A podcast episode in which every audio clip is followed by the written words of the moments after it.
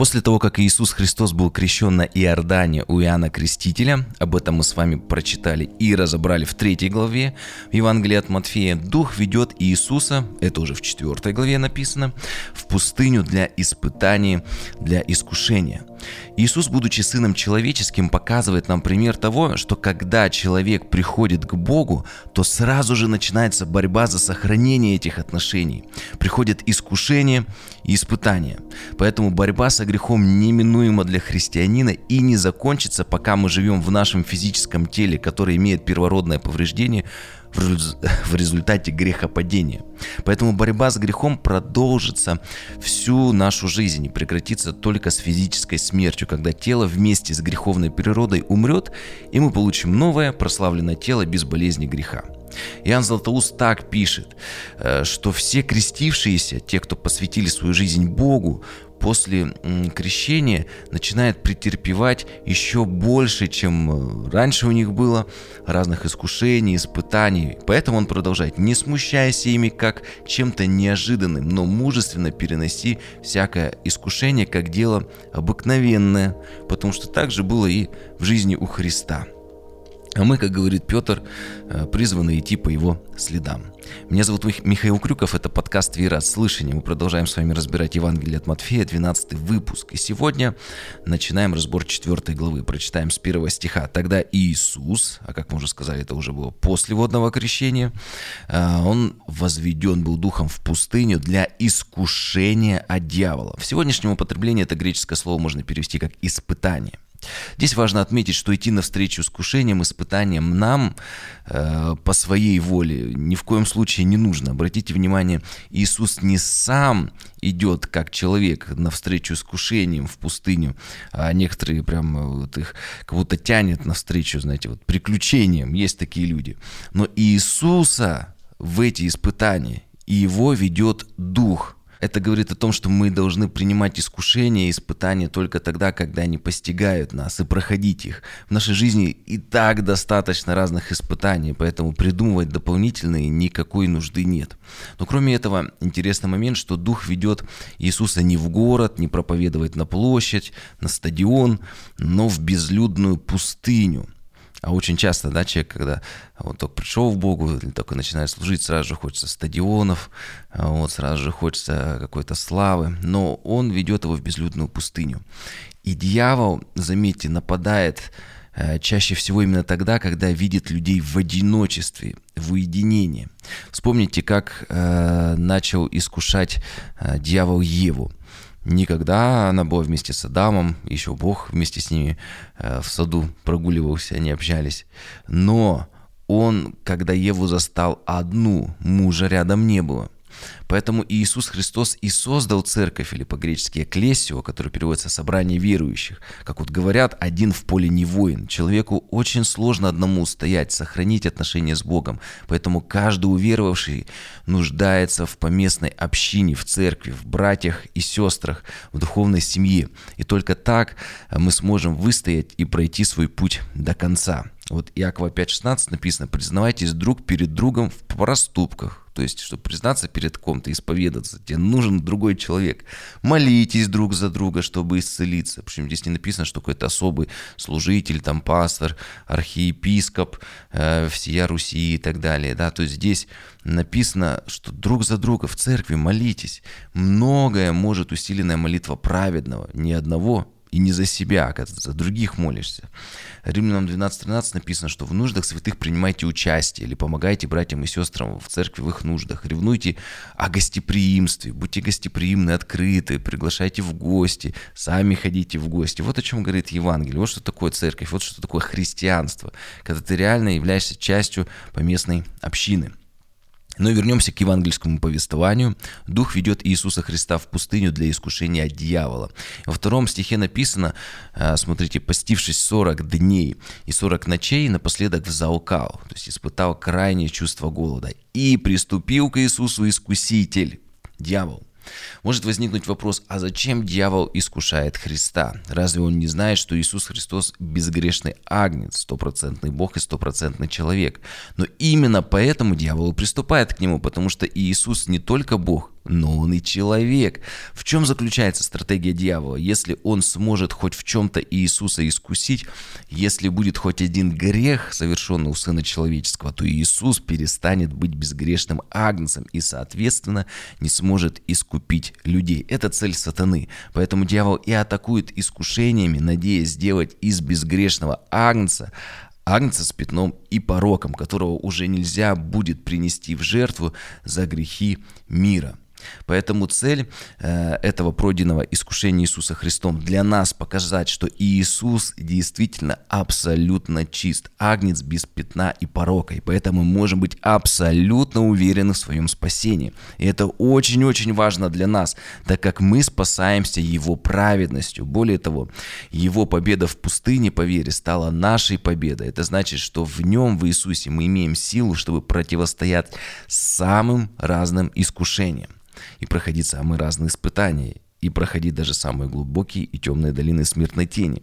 Но для этого наша жизнь должна быть пропитана его характером, как написано, не я живу, но Христос во мне. И тогда и мы вместе с ним будем иметь такую же силу, чтобы противостоять искушениям сатаны. Продолжим разбирать четвертую главу, далее описывается первое искушение Христа в пустыне. «И приступил к нему искуситель и сказал, если ты сын Божий, скажи, чтобы камни сии сделались хлебами. Он же сказал ему в ответ, написано, не хлебом одним будет жить человек, но всяким словом, исходящим из уст Божьих.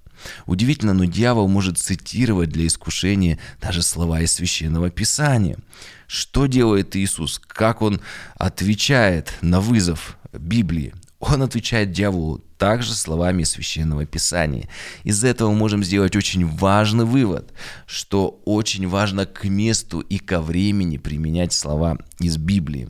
Более того, сказанные цитаты из Писания ни ко времени или ни к месту, ни по делу, ни к ситуации могут даже человека соблазнить и увести от Бога. Поэтому нам важно хорошо знать и понимать Священное Писание, а также знать Дух Писания, чтобы применять его к месту и ко времени. Очень надеюсь, что подкаст «Вера от слышания» является для вас таким вот одним из инструментов для разбора Священного Писания, помогающим лучше понять Библию и впоследствии лучше и к месту, и ко времени ее применять. Потому что, как мы только что увидели, э, если не к месту и не по делу и применить священное писание, то это ты можешь стать таким инструментом дьявола, который не созидает церковь, э, а наоборот, э, слово даже Божье из Библии сказано не к месту и не к делу, оно может разрушить, оно может даже увести человека от спасения.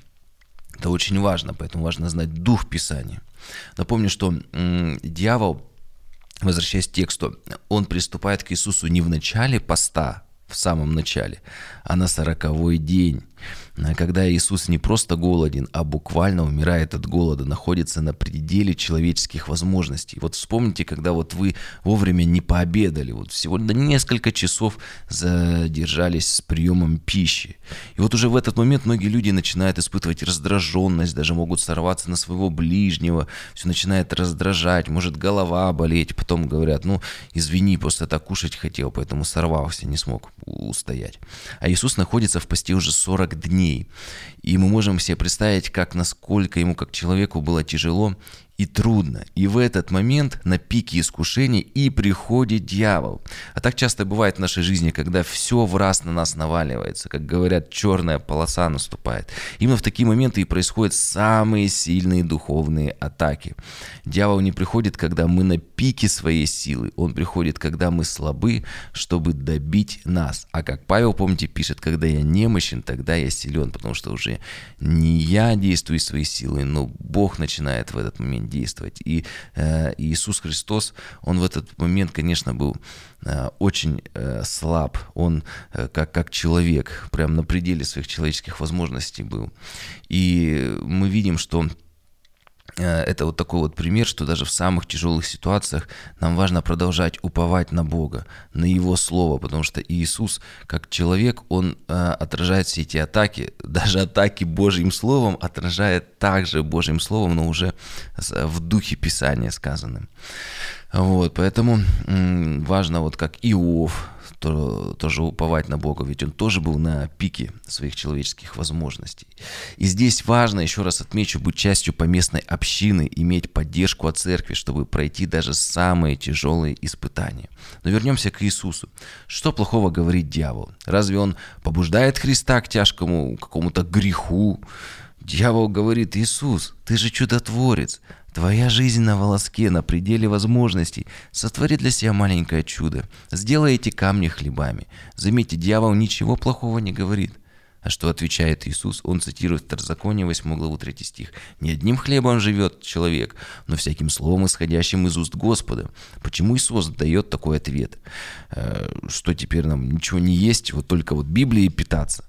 Но Иисус знал, что на такое чудо не было воли Отца Небесного. Воля Отца состояла в том, чтобы ему взалкать в пустыне вот испытать это чувство голода, не имея пищи. Иисус должен был выдержать вот этот полный пост, а послушать вот такого доброго и логичного совета дьявола и утолить голод означало бы поступить вопреки воле Отца и, соответственно, согрешить. Очень часто люди говорят логично и вроде бы любят нас, заботятся о нас. Ведь Петр тоже говорит, Иисус, зачем тебе страдать?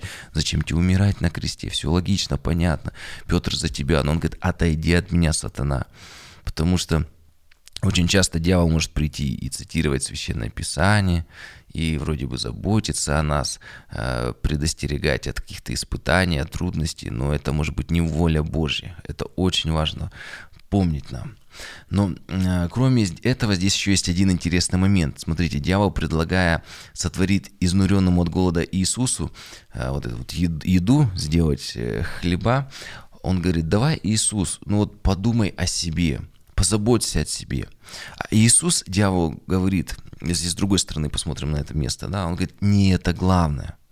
Нам очень сложно понять это, ведь после 40 дней, наверное, все мысли у человека только о еде. А Иисус говорит, не это главное, а самое главное – это Божье Слово.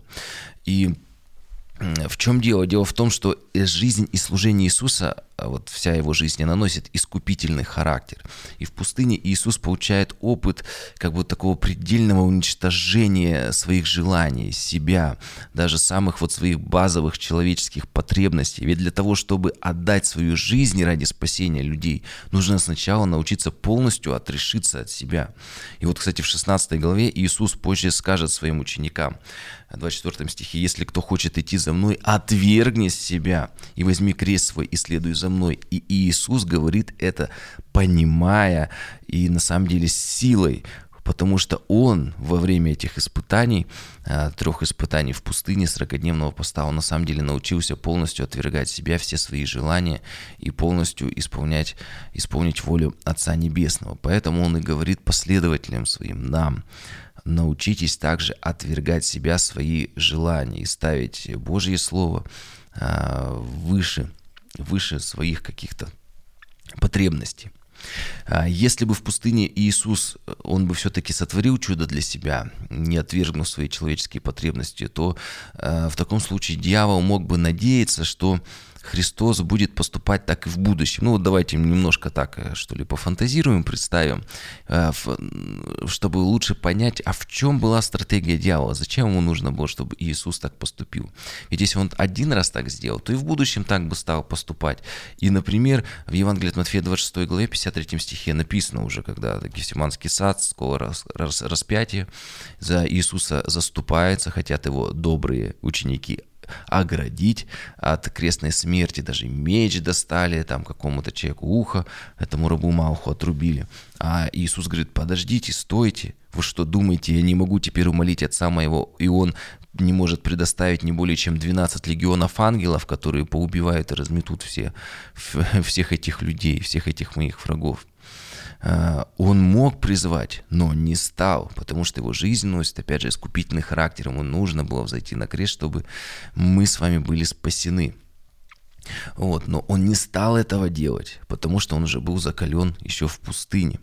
Или, а, кстати, помните, в Библии написано «наставь юношу при начале пути», э, то есть важно в начале вот э, какое-то обучение вот пройти, э, чтобы как-то закалиться, то есть он, знаете, как сталь, как вот золото, он пере, как вот человек, вот он такой переплавленный, то есть он был, был испытан.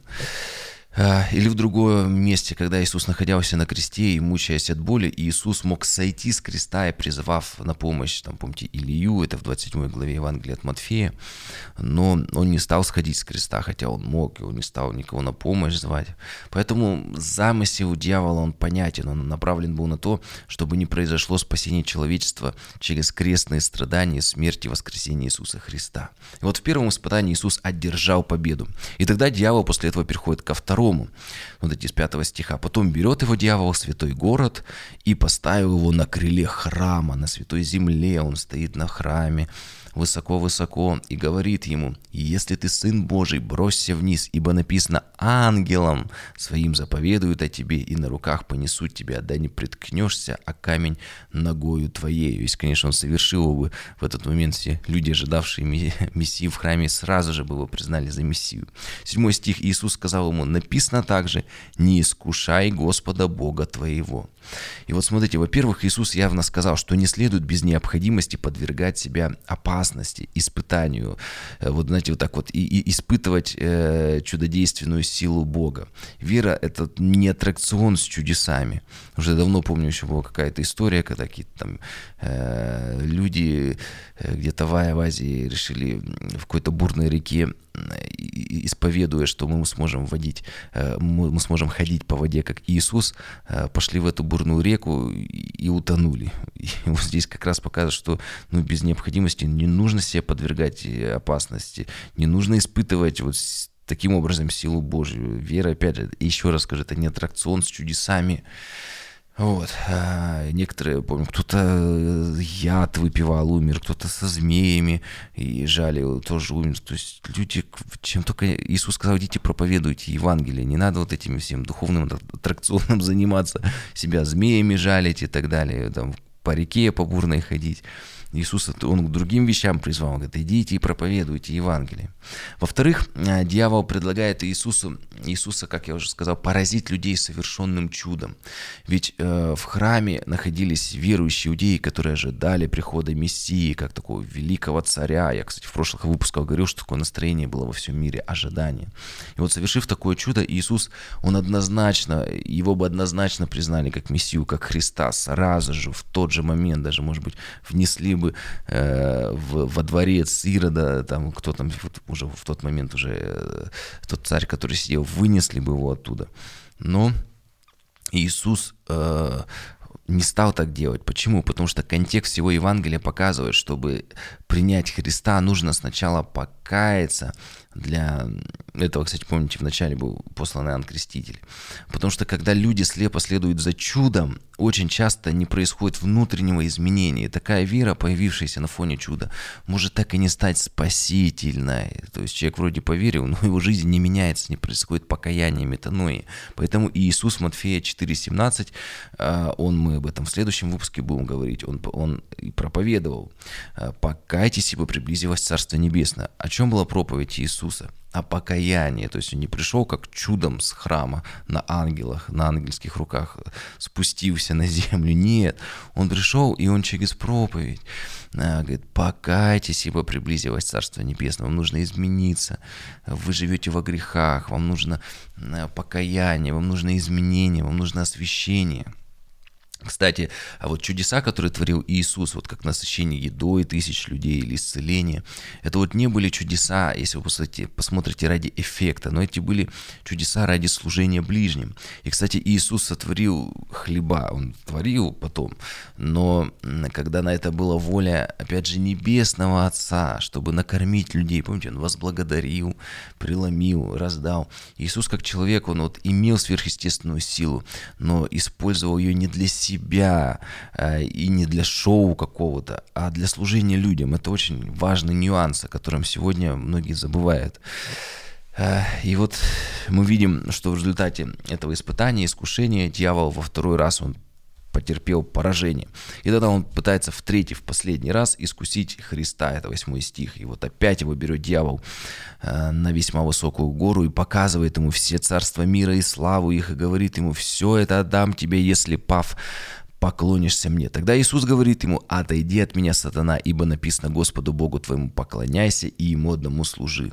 Для того, чтобы лучше понять этот отрывок, нам нужно разобраться с тем, какую власть имеет дьявол в этом мире после грехопадения. Во втором послании к Коринфянам 4.4 сатана назван Богом века сего, а у Иоанна 12.31 или в Ефесиным 2.2 а, князем мира сего. Поэтому эти земные царства в результате грехопадения принадлежат дьяволу. И в первый раз Иисус пришел как агнец на заклание. И вот сегодня его царство, оно внутри нас есть, оно невидимо. А вот во второй уже раз Иисус придет во славе, и царство его будет видимо. Что делает сатана? Он показывает Иисусу все царства мира и славу их и предлагает не дождаться этого момента второго пришествия, предлагает отказаться от, от трехлетнего земного служения, от крестных страданий, смерти, воскресений, от нескольких тысяч лет служения церкви, а сразу же получить то, к чему Иисус придет только спустя тысячи, тысячелетия страдания и смерть. И хотя дьявол действительно имел власть отдать Иисусу все царства, но было одно условие, если падше поклонишься мне. Сатана фактически говорит следующее. Я могу осуществить волю Божию в, отношении тебя, и все эти царства ты можешь получить прямо сейчас. Тебе не нужно идти на крест. Ты можешь сразу стать царем царей, Господом господствующих, всех э, царствовать над всей землей и при этом даже не нужно испытывать никаких страданий. Или, э, как сегодня, знаете, есть такие некоторые верующие, которые говорят, зачем нам путь узкий тернистый, э, зачем мне эти все страдания, все преуспевание, Бог только хорошее для меня дает. Вот. Но в случае с Иисусом мы видим, что было одно «но». Вот Божий план спасения мира, искупления человечества, он бы не состоялся, если бы Иисус пошел на такой компромисс. Первородное повреждение никуда бы не делось. Поэтому Иисус говорит, что у нас путь узкий и тернистый. Если э, вам предлагает кто-то, или вы слышите такие учения, что, знаете, вот все будет хорошо, надо вот только выполнить всего лишь одно там какое-то вот условие в духе, как вот э, сатана предложил пойти на какой-то компромисс. Не принимайте это. Потому, еще раз, путь узкий и тернистый – это тот путь, который обещал Иисус для нас. И наше призвание – идти и проповедовать Евангелие. И для Иисуса, если говорить про него, про этот э, контекст этого места, поклонение дьяволу означало бы поклониться твари, творению, Творение, стоящее ниже Творца. Бог сотворил дьявола, Люцифера. Он был один из ангелов. Поэтому есть Бог, Творец, и есть творение. И поэтому вот эти все картинки, где Бог борется с дьяволом, они неверны. Дьявол это всего лишь творение. В конце времен он будет брошен в, огне, в озеро огненное, в гиену огненное. И он стоит ну, ниже Отца Небесного. Вот поэтому Иисус цитирует книгу Второзакония 6.13 и 10.20, да, где сказано, что поклоняйся и служи только одному Богу. Иисус не нарушил и здесь Писание, все исполнил. И вот Иисус прошел и это испытание, и дал нам пример, что с дьяволом, со злом, ну нельзя идти на компромисс даже самых, ради самых высоких и благих целей.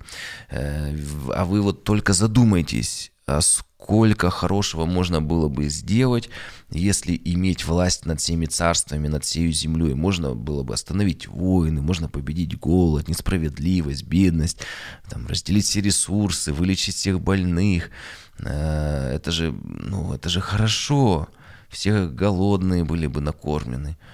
И более того, ты же это делаешь не для себя, а для людей.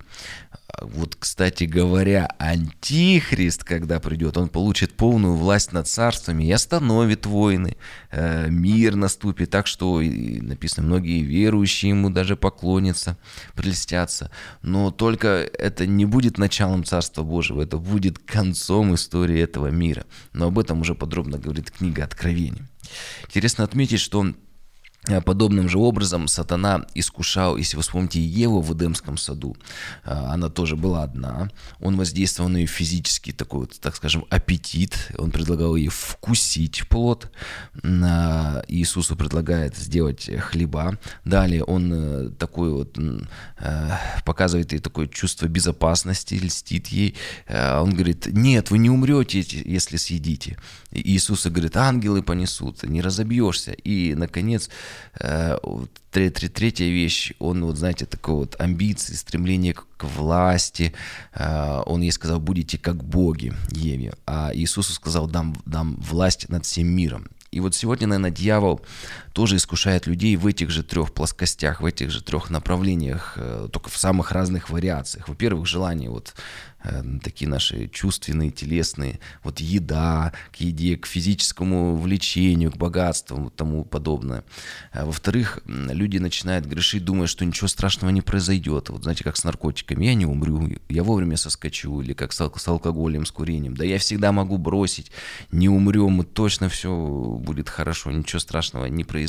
Даже люди, когда начинают грешить, говорят, ну, ничего страшного, там, покаясь, или Бог простит. И третье, это, конечно же, власть э, над людьми в самых разных вариациях. Да? Кто-то хочет властвовать там, над родными, над близкими, и доходит до того, что кто-то хочет получить власть над целым государством или даже над э, какое-то влияние геополитическое. Э, когда Иисус проходит все испытания, тогда вместе с победой над дьяволом, обратите внимание, в этом сражении приходят и ангелы. В 11 стихе написано, последний стих, который мы сегодня прочитаем, «Тогда оставляет его дьявол, и все ангелы приступили и служили ему». Вот заметьте, а какое оружие использовал Иисус Христос против сатаны во всех этих э, трех испытаниях? И как нам устоять? Ведь Петр призывает нас идти по, стоп, по следам Иисуса Христа. Мы же не обладаем такой же силой и властью, как Иисус Христос. Как можем устоять? Но заметьте, э, ни в одном искушении Иисус не совершает никаких э, чудес, каких-то сверхъестественных действий. Он лишь ведет диалог с дьяволом. Иисус побеждает словом, а не чудесами или сверхъестественным там, проявлением и силой. Поэтому нам для победы также необходимо слово и молитва. Только так мы сможем пройти все искушения и устоять. И более того, претерпев до конца, победив искушение, видите, приходят ангелы для служения, как мы видим в Писании. Если мы хотим благословения, то нам нужно быть как золото испытанному, вот как сталь закаленной. Вот. И когда мы уже испытаны, тогда приходит Божье благословение. Ангелы тебя поддерживают. А и в завершение я бы хотел вспомнить послание евреям, где написано, что Иисус понимает нас и все наши трудности. Ведь э, пройдя, помните, как написано, мы имеем такого первосвященника, который понимает нас, может нам сопереживать. Ведь пройдя через все испытания, искушения, через мучительную смерть, Иисус может Он сочувствовать нам, сопереживать, понимать каждого из нас. Поэтому Он сегодня и ходатайствует о нас перед Отцом. И когда Иисус видит нас, проходящих искушений, он, ну, он прекрасно видит, прекрасно понимает. Ведь и Он сам был в этих же искушениях. Он прекрасно понимает то давление, те атаки со стороны дьявола, с которыми мы сталкиваемся. И Он может помочь нам пройти даже самые темные, глубокие долины смертной тени. Главное нам помнить, что Иисус всегда рядом с нами. Он обязательно поможет пройти все трудности и испытания. Вот. И как ведь Иисус использовал в борьбе с дьяволом также слово, дьявол говорил тоже слово, они оба сражались, можно сказать, словом Божьим, но дьявол использовал не к месту, не ко времени, и как э, в отношении с Евой, он говорит, а точно ли Бог сказал, пытался, да, э, так вот представить Божье Слово, поэтому нам очень важно знать Писание и иметь понимание, вот дух Писания, чтобы к месту, к делу применять его. Потому что просто знание Писания, незнание духа Писания, оно может не иметь спасительного эффекта для нас. Надеюсь, что подкаст «Вера от слышания», он помогает э, вам лучше разобраться в этих всех вопросах. Э, если у вас возникнет желание поддержать э, подкаст, этот проект, э, в описании и на сайте podcastmk.com указаны способы для пожертвования. Большое всегда большая вам благодарность за это. И в следующий раз мы продолжим разбирать Евангелие от Матфея 4 главу. Э, Еще два выпуска мы на это потратим. Я уже очень жду же в предвкушении начала разбора 5, 6, 7 главы Нагорной проповеди. Там мы, наверное, с вами задержимся на ближайшие полгода, потому что я планирую каждой заповеди блаженства уделять отдельный, отдельный выпуск. Там очень интересно будет. По сути, это вот такое вот основное, ну как бы сердцевина всего Евангелия, сердцевина учения э, Иисуса Христа. Более того, даже многие э, уже современные конституции, основанной на Нагорной проповеди. Вот те принципы, которые сегодня для нас а, такие стали вроде бы базовые, там равенство, там, ну, в общем, многие-многие-многие вещи, они пришли к нам из Нагорной проповеди, поэтому далее будет очень-очень-очень интересно. На этом мы с вами заканчиваем. Обязательно подписывайтесь на подкаст, ставьте комментарии, там лайки, вот это вот все, чтобы подкаст он попадал в рекомендуемые и Слово Божье распространялось на просторах интернета. Благословений.